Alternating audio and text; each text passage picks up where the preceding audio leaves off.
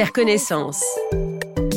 La série de podcasts du Learning Planet Festival pour apprendre des uns des autres et les unes des autres. Un marathon de podcasts plein de rencontres impromptues qui ont été concoctées avec joie et énergie par Stéphanie Ampard, les studios AOC Au revoir Charlie et Julie Mamoumani aka Mamouze. Allez, c'est parti.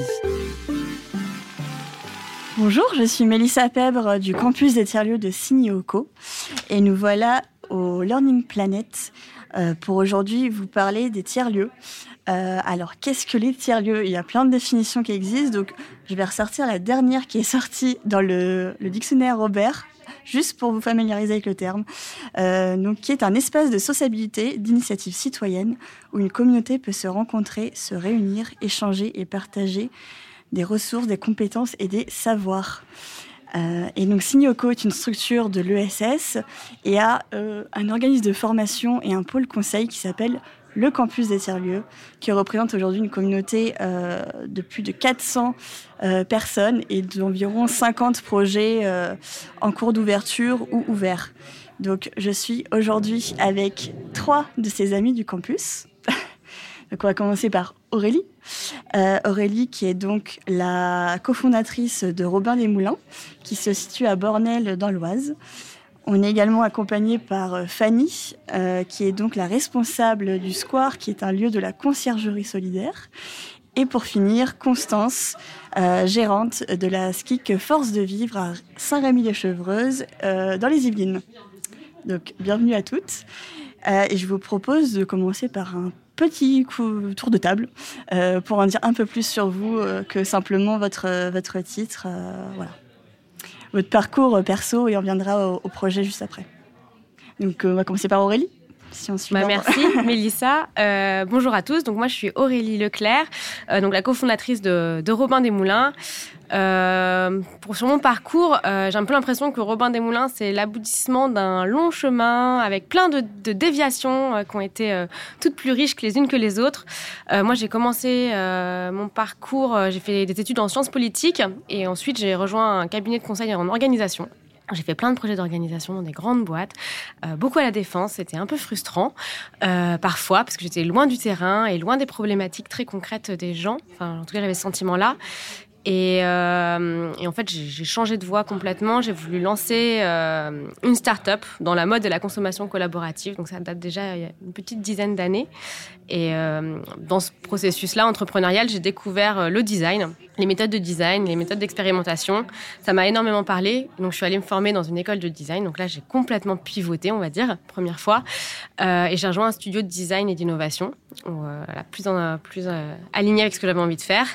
Et puis, euh, bah, à l'issue de, enfin, c'était super, mais euh, il manquait aussi quelque chose. J'avais hyper envie d'avoir un lieu, de créer un lieu. Et puis, euh, le Covid est passé par là, la naissance d'un enfant aussi. Et puis, donc, on a eu l'opportunité avec mon conjoint de, se lancer dans une nouvelle vie à la campagne et donc de racheter un ancien moulin à eau pour bah, en faire ce projet Robin des Moulins.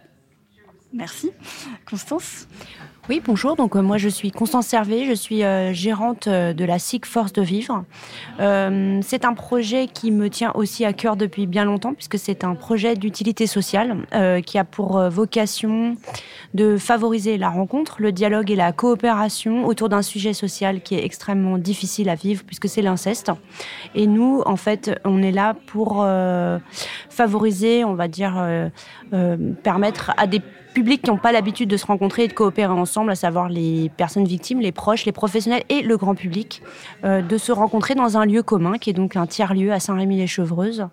Et euh, voilà, et donc on collabore ensemble sur euh, comment faire pour que les personnes puissent se reconstruire dignement et que tout le monde puisse on va dire, trouver des moyens d'agir face à ce sujet. C'est très complet. Je pense qu'Aurélie, tu as peut-être des choses à compléter au niveau plus du projet du coup actuel par rapport à ta présentation euh, personnelle, non?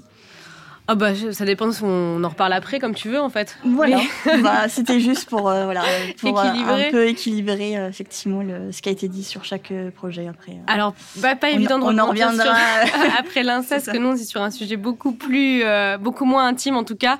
on est plus sur un sujet de accompagner les entreprises et tous les acteurs du territoire dans la transition écologique. Donc voilà, par un lieu à la campagne où on se décadre et on vient réfléchir, imaginer des solutions pour bah, être plus compatible avec le monde d'aujourd'hui en fait. Et qui a toute son importance aussi. Oui, tout à fait. Bien sûr, complètement. pas hiérarchiser. Euh, et donc, Fanny, euh, pareil, si tu peux nous présenter un petit peu ton parcours et puis euh, le lieu pour lequel tu travailles aujourd'hui. Très bien, bah, merci Mélissa. moi, je m'appelle Fanny Albertelli. Je travaille à la conciergerie solidaire depuis 4 ans maintenant et je travaille et, gère un espace de travail partagé qui s'appelle Le Square. Euh, qui s'est donné l'ambition d'explorer le futur de la mobilité et les nouvelles façons de travailler. Donc ce lieu rassemble une trentaine d'acteurs, euh, actrices euh, de ces deux mondes qui se croisent très facilement par sous le grand chapeau de l'innovation et de la ville.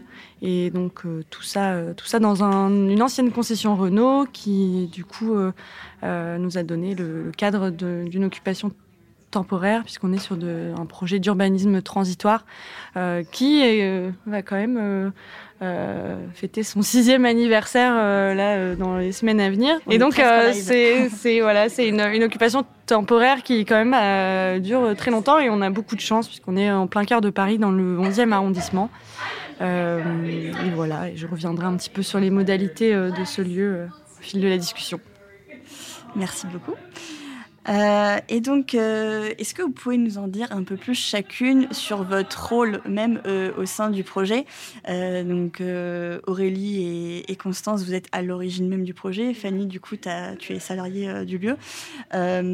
juste en, trois mots, voilà comment ça s'est fait et, surtout, voilà, quel est votre métier finalement Quelles sont vos missions au quotidien dans le projet Comment ça s'articule en interne?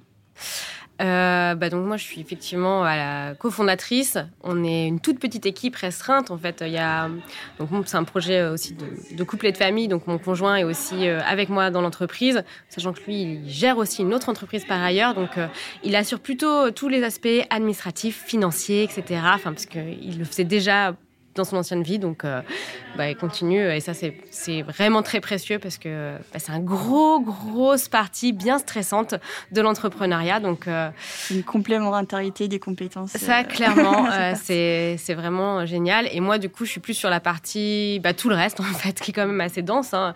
à la fois piloter les travaux, puisque nous, c'est un, enfin, voilà, un ancien moulin à eau qui date d'il y a plus de deux siècles. Donc il y avait beaucoup de travaux à faire. Il était occupé avant nous en fait en habitation. Et donc, il y avait bah, pas mal de trucs. Hein. Enfin, on a cassé beaucoup de cloisons pour euh, créer des espaces plus ouverts, plus grands, parce que c'est mm. plein de petites chambres. Euh, on a remis à neuf l'électricité, etc. Enfin, voilà, il y, a eu tout ça à faire et à imaginer. Et puis, bah, donc, imaginer les usages qui vont avec. Euh, donc, ça, c'est assez chouette pour moi qui fais du design. C'est une mission que j'adore faire aussi. Et puis là, bah, on est aussi dans la partie où on conçoit toutes les offres et notamment bah, les offres de formation, tout ce qu'on va pouvoir faire pour amener euh, bah, doucement la prise de conscience, euh, sensibiliser bah, les personnes qui viendront à l'écologie sans les culpabiliser, ce qui est toujours un challenge. Euh, et donc, on est en train d'imaginer, d'imaginer tout ça avec mon alternante, parce que j'ai une alternante aussi dans l'équipe. Bah, très bien. On parlait tout à l'heure en, off un peu de la difficulté de parler d'une d'une réelle date d'ouverture d'un tiers-lieu qui est par essence toujours mouvant. On fait des préfigurations, on augmente au fur et à mesure les activités, on teste, on expérimente beaucoup. Mais j'ai vu, donc, comme tu viens de dire, qu'effectivement vous étiez en plein aménagement euh, du, bâtiment, en tout cas, plus que du projet. Euh, est-ce que tu as une date euh, approximative à nous communiquer? Bah, en fait, on est déjà plus ou moins ouvert. On a déjà testé euh, des premières offres, on a déjà accueilli du public. Euh, voilà, nous, on a notamment une activité de séminaire et de privatisation du lieu. Euh, bah, c'est ça aussi qui rentabilise et qui fait le cœur du business model. Et puis c'est aussi ça qui est un peu dans le clin d'œil de notre nom, Robin des Moulins. C'est le clin d'œil de Robin des Bois, évidemment. Et l'idée, c'était de prendre aux entreprises d'Île-de-France, prendre entre guillemets, pour redistribuer sur le territoire. Et notamment dans l'Oise, donc qui est quand même tout près de l'Île-de-France, tout près de Paris, 45 minutes en train, mais euh, bah, pas vraiment les mêmes moyens que, euh, que Paris et l'Île-de-France. Donc on a déjà bah, voilà, testé pas mal d'offres. Mhm. Donc euh, c'est ouvert en version un peu bêta, on va dire. C'est quoi la taille du bâtiment? C'est 400 mètres carrés, le bâtiment, et après on a un grand parc de plusieurs hectares. Tu viendras voir. Vous viendrez voir quoi, avec plaisir. avec, plaisir. avec plaisir. La même question en fait pour, pour vous. Donc, qui veut commencer? Allez, Constance. je suis lancée. Donc moi, je suis euh, à l'origine de ce projet, c'est-à-dire que c'est le fruit d'une réflexion sur une vingtaine d'années autour de ce sujet, qui est donc l'inceste, mais c'est la reconstruction après l'inceste. Et c'est une, réflexion systémique, en fait, euh, parce que je suis, en fait, j'accompagne en tant que professionnelle des personnes victimes d'inceste depuis euh, ce sujet, enfin depuis une vingtaine d'années maintenant, quinzaine d'années. Et j'ai euh, pas mal parcouru des différentes euh, associations, etc., ce qui existe en fait. Et donc, je me suis rendu compte qu'il euh, y avait un besoin d'organisation. Et nous, on s'accompagne en fait dans un changement de posture. C'est qu'on est vraiment ce qu'on appelle une SIC apprenant, donc une société coopérative d'intérêt collectif.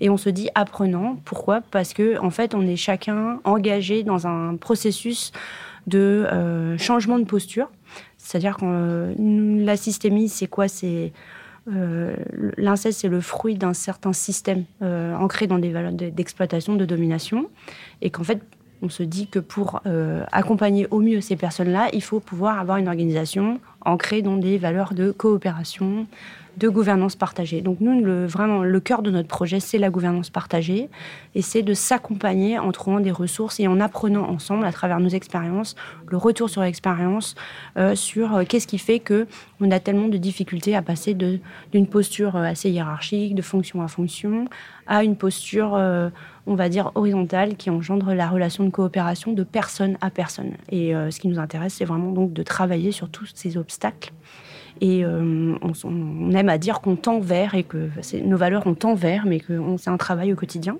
Et on a créé un organisme de formation pour partager ces savoirs expérientiels. Donc on est vraiment dans la, transmission, l'apprentissage ensemble et, et partager ça euh, sous forme de sensibilisation non violente et non culpabilisante de la même manière. L'idée étant de trouver des lieux communs comme l'exploration sensorielle, la découverte de l'altérité, donc la rencontre de l'autre, pour ne pas du tout être sur des sujets voilà, qui, qui heurtent, qui blessent et qui culpabilisent, où on se sent impuissant. Mais là, c'est vraiment de retrouver du pouvoir d'agir chacun à son niveau. Merci beaucoup. Fanny bah, Tu t'as fait euh, sortir plusieurs mots-clés qui, en tout cas, me parlent. On n'est pas du tout sur le même sujet. Euh, évidemment, mais euh, en tout cas, la gouvernance partagée, c'est le cœur du projet du Square. Euh, ça a été pensé euh, avec beaucoup de principes inspirés de l'autogestion, de la gouvernance évidemment collaborative.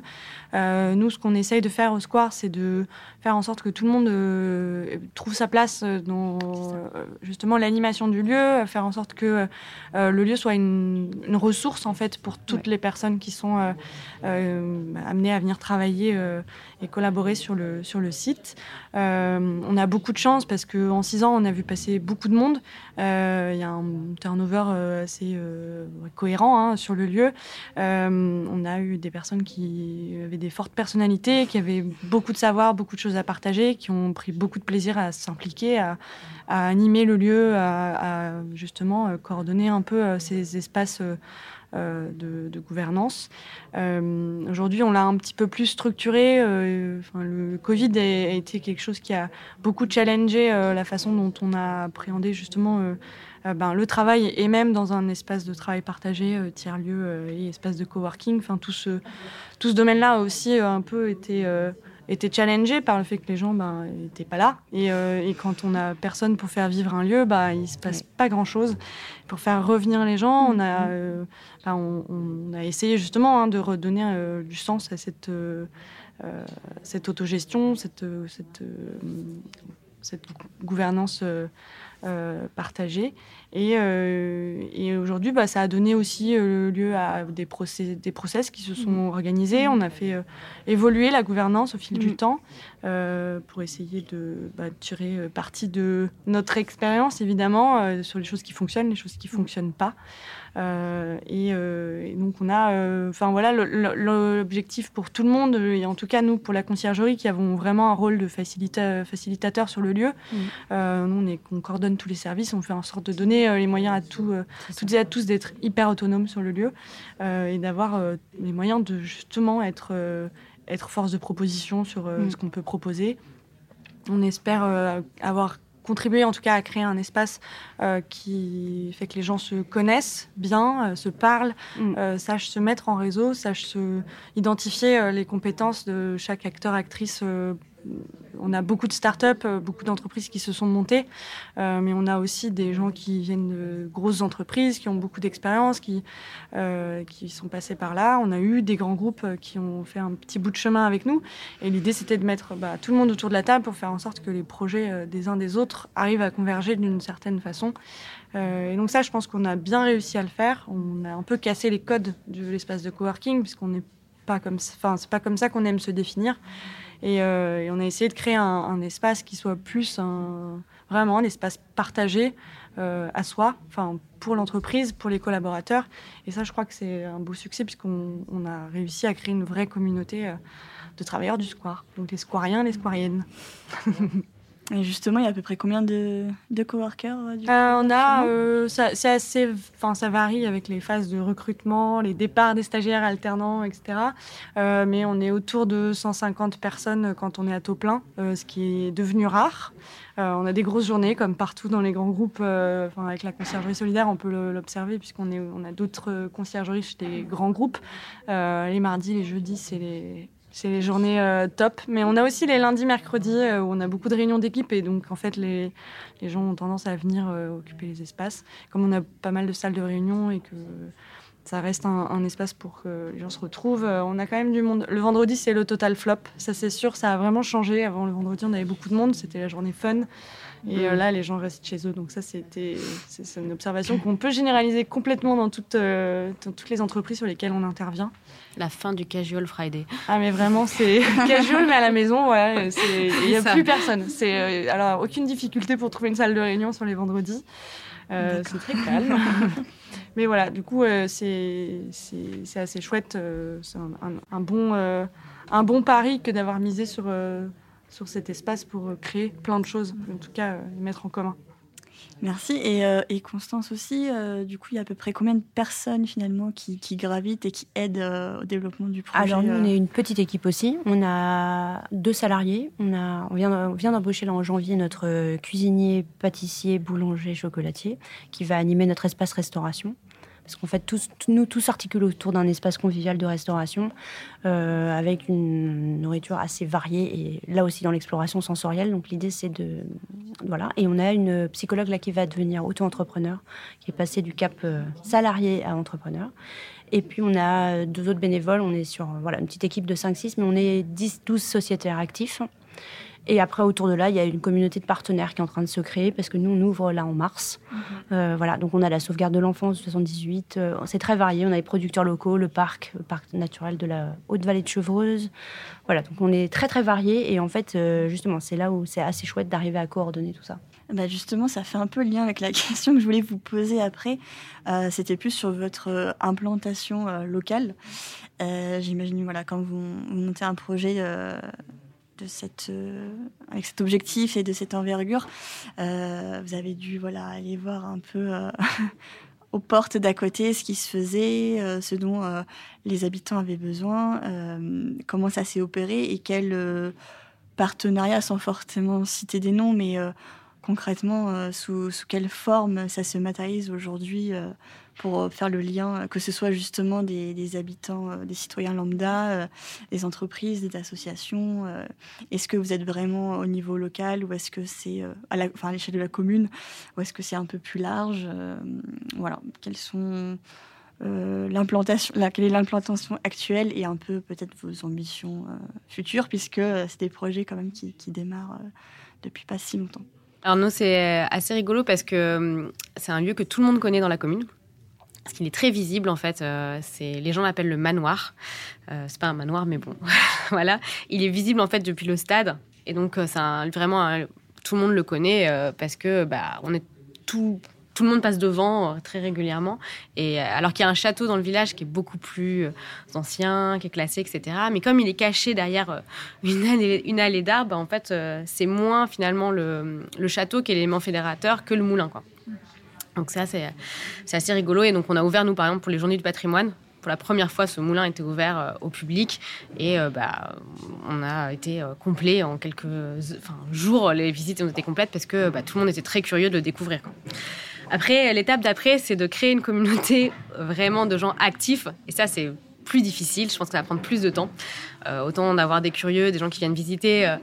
bon, bah voilà, hein, c'est assez, assez, simple. De passer l'étape de, vraiment s'impliquer, euh, bah, c'est en cours. On est en train d'identifier euh, des partenaires, des relais locaux. Bah, évidemment, il y a des gens avec qui on travaille très facilement puisqu'on a des relations clients-fournisseurs.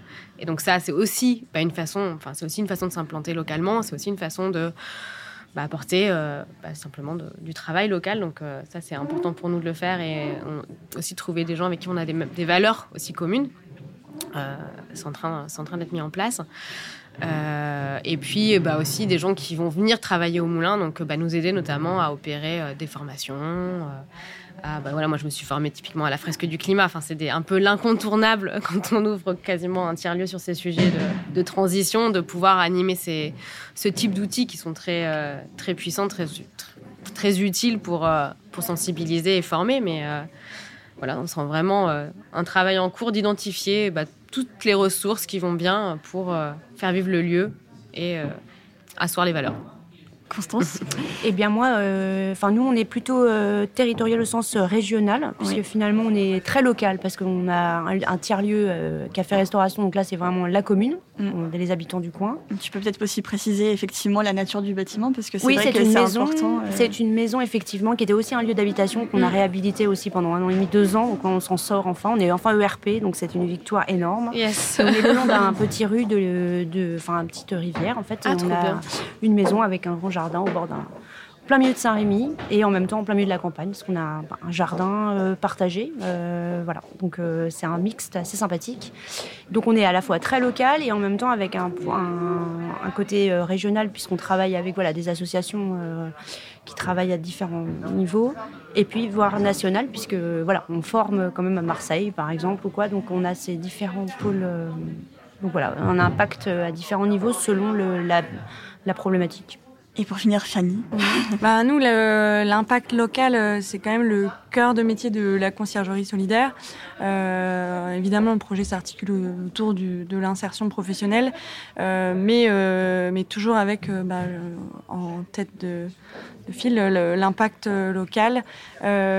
C'est quelque chose qu'on fait très facilement quand on est chez des grands groupes ou dans des quartiers. sur un tiers-lieu comme le Square, c'est un peu plus particulier parce qu'on est vraiment au cœur de la ville et d'arriver à identifier des services et, et, de tisser du lien avec un quartier qui est euh, bah, la rue Hamelot euh, à Paris, c'est pas hyper simple. Euh, on n'a pas la, chance d'être au cœur d'un petit village où tout le monde se connaît. On a évidemment des liens très privilégiés avec les commerçants autour de restauration qui ont l'habitude en fait de voir défiler le public du square. néanmoins, le lien avec les habitants, il n'est pas très simple. En plus, on est sur un bâtiment qui est en devenir d'être un énorme chantier dans une très petite rue. Donc en général, les contacts qu'on a avec les riverains sont pas toujours euh, euh, encadrés par euh, la joie, la bonne humeur. C'est plutôt l'appréhension de voir les travaux commencer, la relation assez conflictuelle qu'il peut y avoir autour de, de ces futurs travaux, puisqu'on on a grappillé quelques années là du fait de recours sur le permis de construire. Donc on a cette position euh, un petit peu ambivalente de à la fois on est euh, le futur projet qui va casser les pieds à tout le monde euh, et en même temps ben, tant qu'on est là les gens sont contents parce que tant que c'est nous c'est pas les travaux.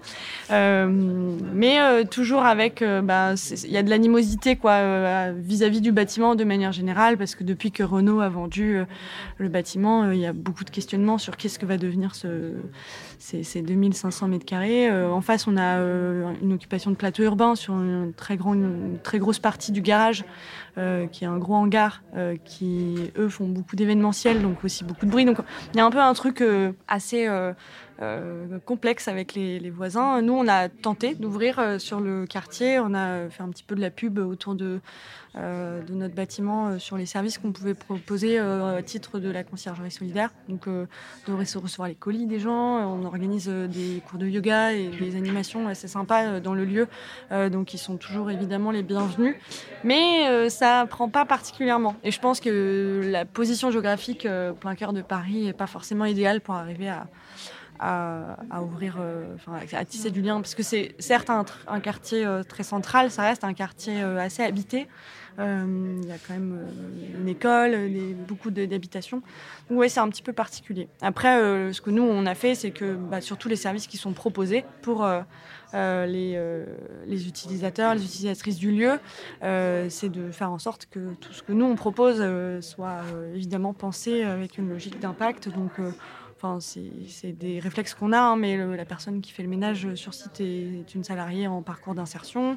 Euh, on fait venir des corbeilles de fruits et légumes qui sont euh, euh, confectionnés par la petite épicerie locale qui est à côté. quand on fait venir de la bière pour les soirées pot de départ ou les fêtes annuelles, on a un petit partenariat avec la brasserie locale du 11e. Donc on va évidemment penser local, euh, on n'a pas euh, l'aura, en tout cas, euh, qu'on peut avoir dans un, coin qui est un peu plus enclavé. Quoi.